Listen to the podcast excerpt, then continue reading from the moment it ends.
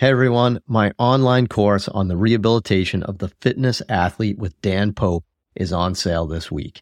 If you want to work with higher level fitness athletes and help people get back into the gym after an injury, this is the course for you. Head to mikereinold.com slash fit athlete to learn more and sign up this week. On this episode of the Ask Mike Reinold Show, I am joined by my good friend, Russ Paine from Houston, Texas.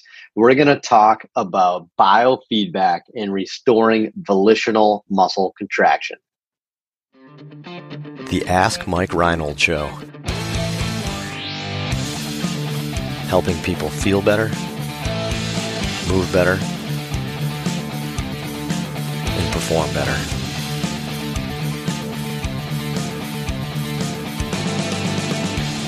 Before we get to the podcast, I wanted to make sure you knew about my free online course on the introduction to performance therapy and training. If you want to learn how to get started optimizing and enhancing performance, this is the course for you. Head to mikereinold.com slash performance to sign up today.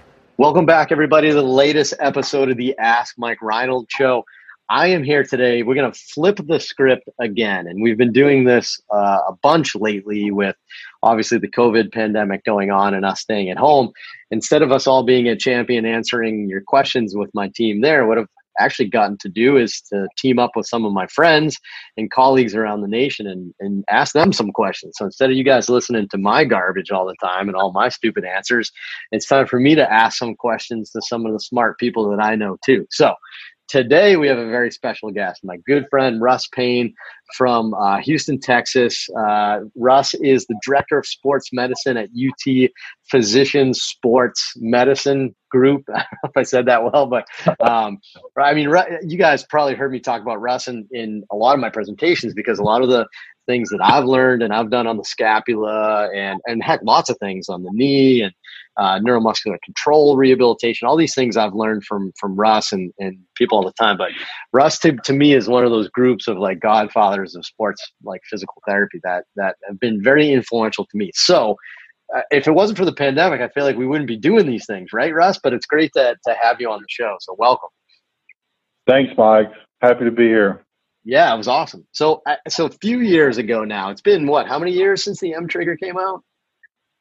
Um, you know, I think we hit the market like two years ago. Uh, we we've years? been developing it, developing it for five years. So it's been on the market for a year and a half, two years.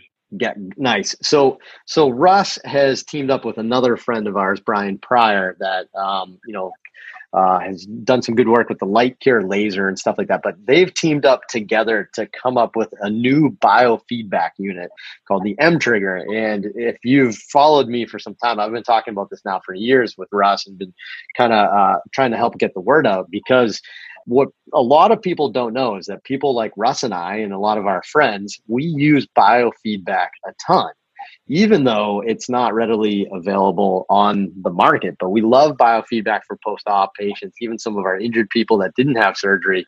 But Russ, why, why don't we why don't we start with that? Tell us a little bit about biofeedback. Like, what happened to biofeedback, and why is the why did this kind of fade away? Why why is biofeedback not as common as it used to be? Well, it's that's I, would kind of disagree with you a little bit that it never was a big it never was a big thing. You know, right, it was overshadowed by muscle stim, so it didn't like come and fade away. It's just been gradually building over a period of time, and I was one of the few people that used it. Um, I use a little handheld uh, biofeedback because I just didn't feel like I was getting results with muscle stim. And I've had like 13 knee surgeries, so I've tried all the stuff to, to get your quad back. And oh, I put muscle stim on. I said, oh, it looks good, but I can't make my own muscle. You know, right. so uh, started using biofeedback, and I realized that my patients were getting better so much faster. And uh, you know, I've seen all pro athletes, and I see you know athletes that have had an ACL reconstruction in the NFL, and they're a year and a half post-op, and they come to me and they can't do. They've got an extensor lag. You know, they Crazy. can't even do a straight leg raise. And my patients don't have that problem because we address that in the beginning. Uh, part of the reason is the the devices were expensive too. I mean, they were two or three thousand dollars for a device, and it's, it really wasn't that very user friendly. And the muscle stim market was so big. The reason the muscle Right. stim market was so big is because it was a rental reimbursable product that made millions and probably billions of dollars. So Right. tons of money was was issued to help support that as a rental product for research. There's only a few articles on biofeedback because biofeedback got cut loose as a code. You, the actual code is still there. But most people, the insurance companies don't reimburse because the psychology and psychiatric group abused that code uh, for relaxation and that type of thing. So insurance companies said, we're not paying for that. That's So crazy. now we use the, the neuromuscular uh, code when we use biofeedback.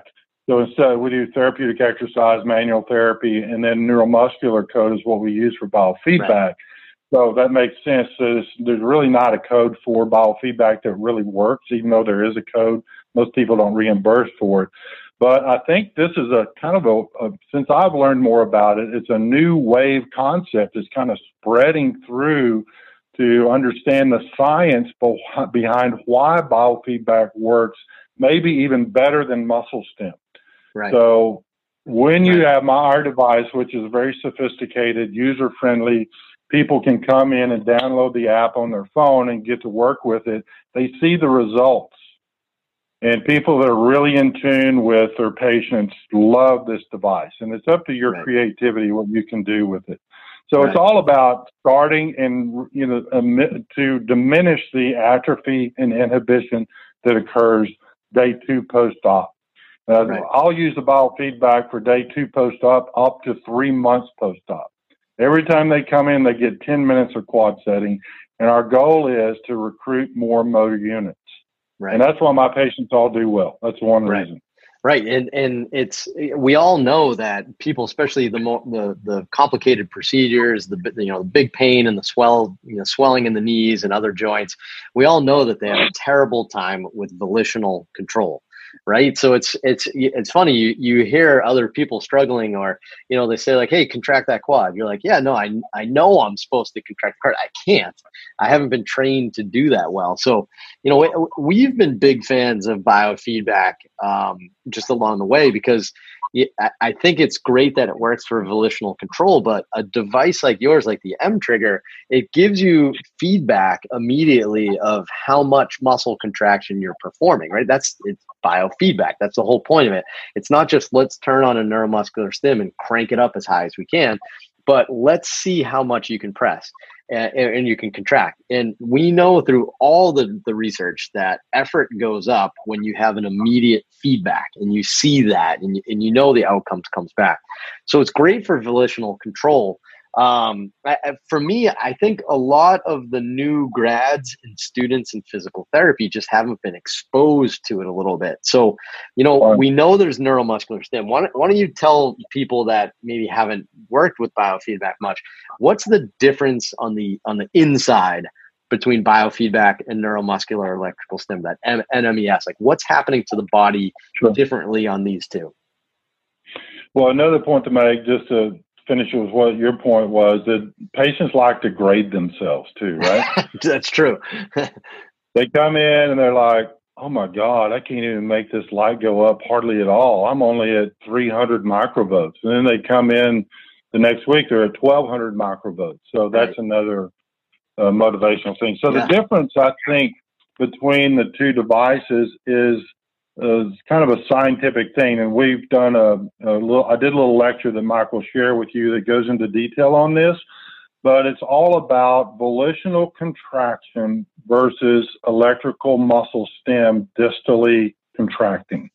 Right. So when you have a, a volitional contraction, you use your brain, and we now know that there's a decrease in cortical input in an ACL injured patient or anybody that has a swollen knee. So when you start with the cortex and go through the cortical pathways down to the femoral nerve, you're involving the entire system. So that's one thing that's different. When you put electrodes on your muscle, it's a distal brain, right? It's on your quad. So that's why you can't put muscle stim on and wake up with a big muscle or big abs or whatever. Right. And so the other thing it does is when you put electrical muscle stim on, it simulates the largest diameter axons. Okay.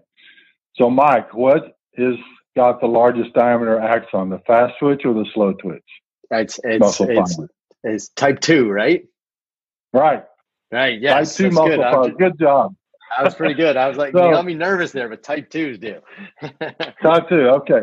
So, what is the most inhibited muscle fiber type? Is type one. The slow twitch muscle fiber types are the ones that are inhibited the most, and that's been proven several times. So, if you just stimulate the fast twitch and don't get to the slow twitch, you never really start with this volitional order of recruitment. And when you make a volitional contraction, the first muscle fiber type that fires is the slow twitch. So an isometric contraction starts with slow twitch. And if you're bench pressing, you know, or, or doing a big squat, you bring in the fast twitch. But you, you know, that's a good thing to do because it develops muscle fiber size. But if you don't start with the proper order of recruitment between slow twitch to medium fast twitch to high end fast twitch, then you never establish that hierarchy and you never really reverse the uh, inhibition. Right. So over a period of time, patients start to get a volitional contraction. But have you ever tried to have a volitional contraction with the muscle stim? It's hard. Right. It's hard to do. And that's what we tell our people to do. I want you to work with the muscle stim, but they're like, well, I think I'm doing it, but I'm not really sure. But when you use biofeedback, you get immediate feedback and you start this order of recruitment to go from slow twitch, building up, really strong contraction, eventually to fast twitch. So that's the science behind it. Now, what do you do with what do you do with somebody that is super acute? So they're just days within surgery and they have zero volitional contraction. Do you ever right. you ever use some NMES for a little bit to help them get over that hump, or do you you still go right into biofeedback? I'm, I, you know, it's not because I'm prejudiced, it's because it works. okay. So, um, I haven't put a muscle stim on a patient probably, I don't know, maybe five years. So That's what awesome. I will do in that case is, you know, we're having them with their knee in full extension, the quadriceps in the shortened position, and they can't make a muscle. That's, it's hard to do, right? If you've right. got a swollen, painful knee. Maybe they can do a leg raise. When you do a leg raise, the EMG goes way up. So right. I sit them over the edge of the table because they typically don't have any range of motion restrictions. And in the video you'll see in my presentation, we set a two day post op patient that couldn't do a leg raise, couldn't do a quad set over the edge of the table. And we had one of the top Texans quarterbacks that you know of that was having difficulty uh, after his ACL. And I said, Dr. Lowe said, man, we're having difficulty. Well, shoot this. I send him over the edge and have him do an active knee extension. So that's what I do. Yeah. I sit them over the edge, and if yeah. they can bend to you know 70 degrees or so, the peak EMG activity of your quad during an active knee extension is you know between 90 and 30 degrees. On an active knee extension, is out near full extension, but it's at 30 degrees. So right. we do 90 to 40, and they can fire their muscle in that position. That makes another sense. trick you can another trick you can do is have them in the gravity eliminated position. So just right bring their knee up in full extension to a 90 degree position, just like we do with a rotator cuff repair. You know, have them in gravity eliminate them, try them, try to hold their limb in that position, and have them try to pick their heel up off your hand. That's so great. that's another tool. But the easiest thing to do is sit them over the edge of the table. You're not going to blow the graft out. No, no, okay? they, can, they can't even control with, the quad. With no resistance, you know, right. that, and you're not even getting their full extension. Now, if you had them do you know, a 50 pound knee extension machine, maybe, maybe. But yeah. with this, that's why people don't do it because you got so ingrained to orthopedic surgeons' brain that knee extensions are bad for ACLs, but it's not a problem in the acute stage. Right. Yeah. No, I agree. I agree. So obvious implications for the knee, right? Like especially ACL. Like we we we we're having patients that have quad strength deficits for months down the road. You know, who knows if we had just layered this on earlier to get volitional control earlier, would strength and conditioning the at the two, three, four, five month mark been much more effective, right? It's mind blowing to think what what we may have missed, right? It's a variable that we have not looked at right in the past. Now, you there are e, the EMG devices that were you know five to eight thousand dollars where you could do a true EMG test. but there's never been anything that, that's quick and dirty that you can look at the neuromuscular deficit. Right. And that's what we're doing right now. And our goal is to compare our strength deficits that we see when we test them at six months post op in our, our follow up program and compare those strength deficits to the EMG deficits. Right. In my patient population, typically around two to three months, we've gotten rid of the neuromuscular deficit. But That's as great. I said before, you know, people jump the gun and they don't restore strength and they jump into functional movements and functional exercise and these swells, they have no eccentric right. control. They can't decelerate. And I'm putting them on the biofeedback and they're freaking 50% deficit in their neuromuscular control. Right. That's a variable that I think, you know, I think it's a wave. This is a wave of sort of a mentality that I think people will adopt once they see it and once we publish things. That this is one uh, variable that we need to take off the shelf. Right. And, you know, and it makes sense too, because we, you know, if you look at how a quad functions, if you can barely do a quad set and a straight leg raise, and then you immediately jump into the gym and start doing some exercise just because it's week X, then you've, you've, you've missed the boat. But that's the really neat thing about biofeedback in general, though, is it's not just an exercise tool, but you can quantify you can quantify the contraction. You can compare side to side. You can look for a neuromuscular deficit. So this isn't just a tool to to rehab with. This is a tool to almost use as part of your evaluation process too, right? Right, and uh, we spent a little extra money to put in that neuromuscular deficit test because I thought it was important, and to do, to do it to do a two channel biofeedback instead of one channel, so we could right. do that comparison. So it, the other thing we're doing in the next year is we're partnering with a company called BlueJ, and they do home networking with patients that's HIPAA compliant. So eventually, the patient will be able to download the app on their phone, and they'll have a folder of their EMG data that we can share, and we can pull it up and look at it together. The physician can see that. And this is one thing that if, if you guys have an mTrigger out there or listening to this, I use I put these numbers down in my notes objectively. Right. So sure. instead of saying, you know, oh, quad's a little bit better, better muscle tone, I'll put they started at 700 EM, you know, microvolts. Now they're at 1200 microvolts EMG. So this is a objective criteria that allows us to document a patient's progress, and the patients love it. I mean, they like to see the numbers, you know, right. that they're getting yeah. better.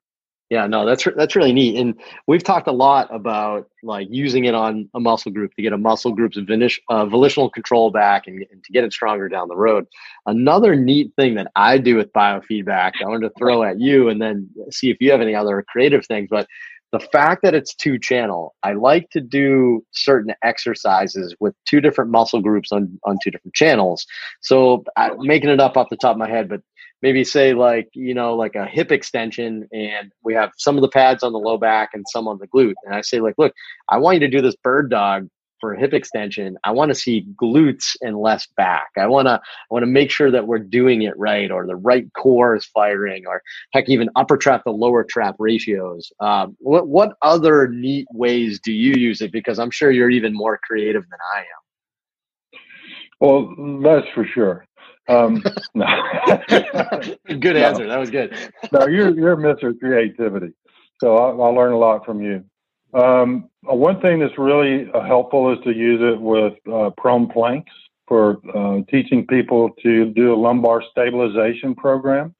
So you want to fire your abdominals and your erector spinae together to brace, right? With right. with that.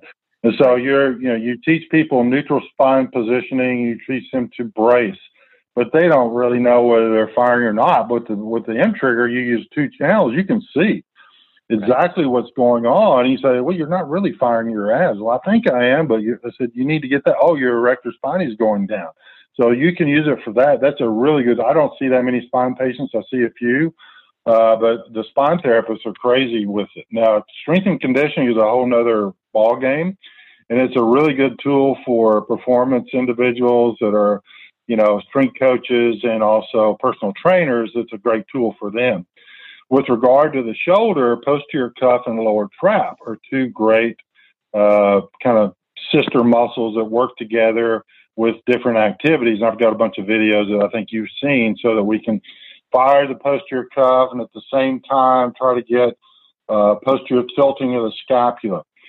Now, Phil Page has used it for uh, limiting upper trap activity along with lower trap. So some people believe that the upper trap may be kind of like an antagonist to what you're trying to achieve. So you can use one channel for inhibition, the other channel for contraction.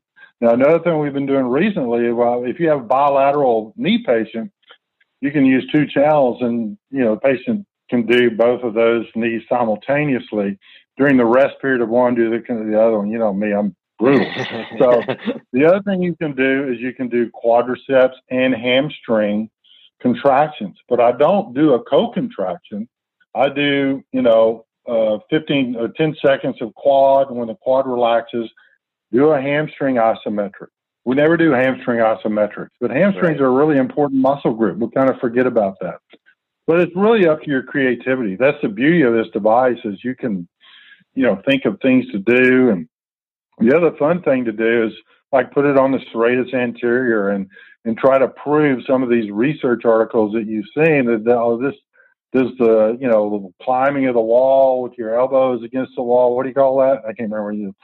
Uh, does that increase your serratus activity? And sure enough, it does. Right. What about the dynamic hug? Which one's a better exercise? What about right. rowing or what about, you know, manual resisted external rotation? So you can prove it to yourself. So it's a fun tool. Right. And the, and everybody's different, right? When we look at those studies, we look at like a mean of a group of subjects, right? You may find that one exercise is better than another for a certain person, right? So, you know, the more individualized, the better. So, um, awesome. So that, like that, this is my favorite kind of episode right here because one, I don't have to talk the whole time. It's fantastic to actually ask smarter people questions.